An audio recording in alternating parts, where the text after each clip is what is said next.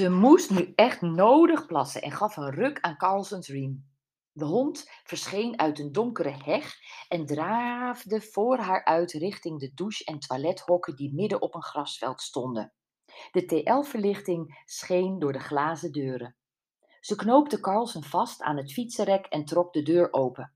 Ze zag niemand in de grote, helverlichte ruimte.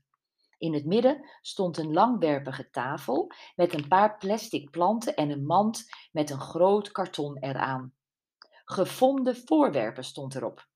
En de mand was vol. Bovenop lag een kleurige pareo.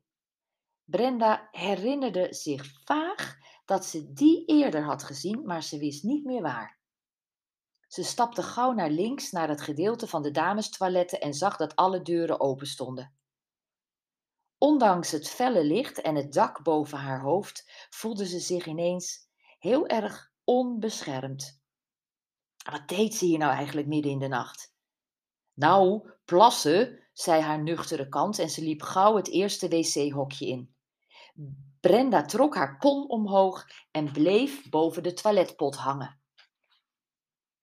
Op dat moment hoorde ze dat er een deur werd opengetrokken. Het was een andere deur dan die waar zij door naar binnen was gegaan, maar door de tocht klapte haar glazen toegangsdeur, die blijkbaar niet helemaal dicht was, met een harde knal in het slot. Ze hoorde een paar voetstappen. Brenda verstijfde. Ze kwamen dichterbij. Brenda's hart bonkte in haar keel.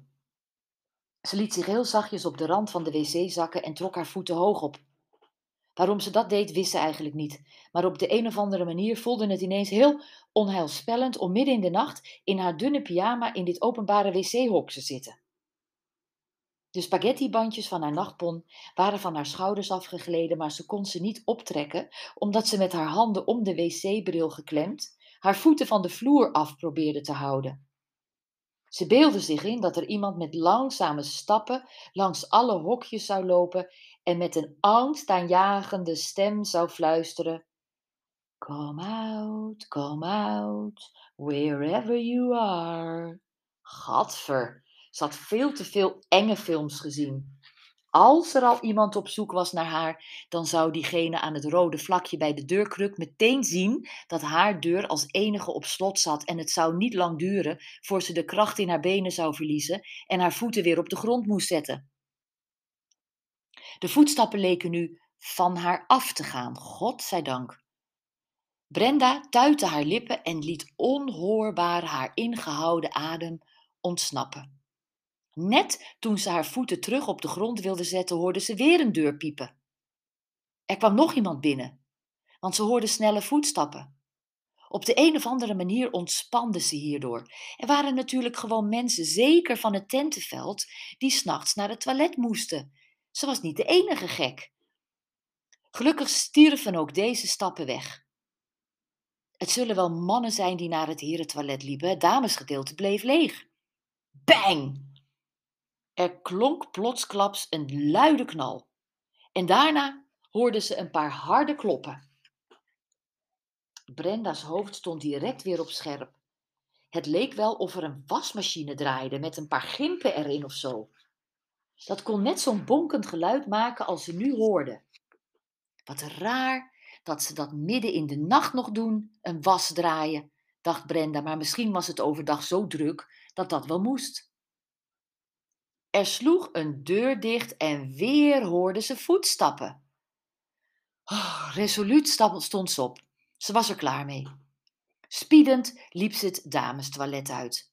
De wasmachines stonden in een aparte ruimte en het geluid was er nog steeds. Brenda zag niemand.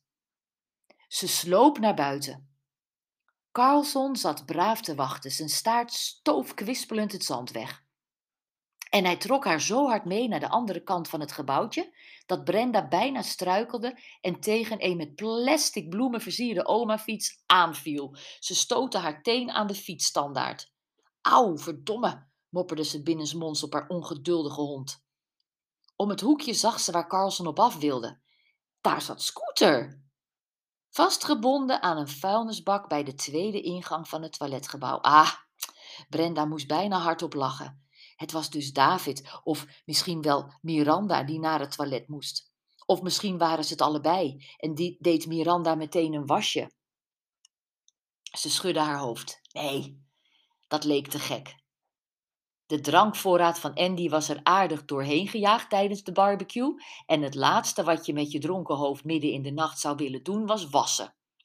Trouwens, zouden ze geen eigen toilet in hun chalet hebben?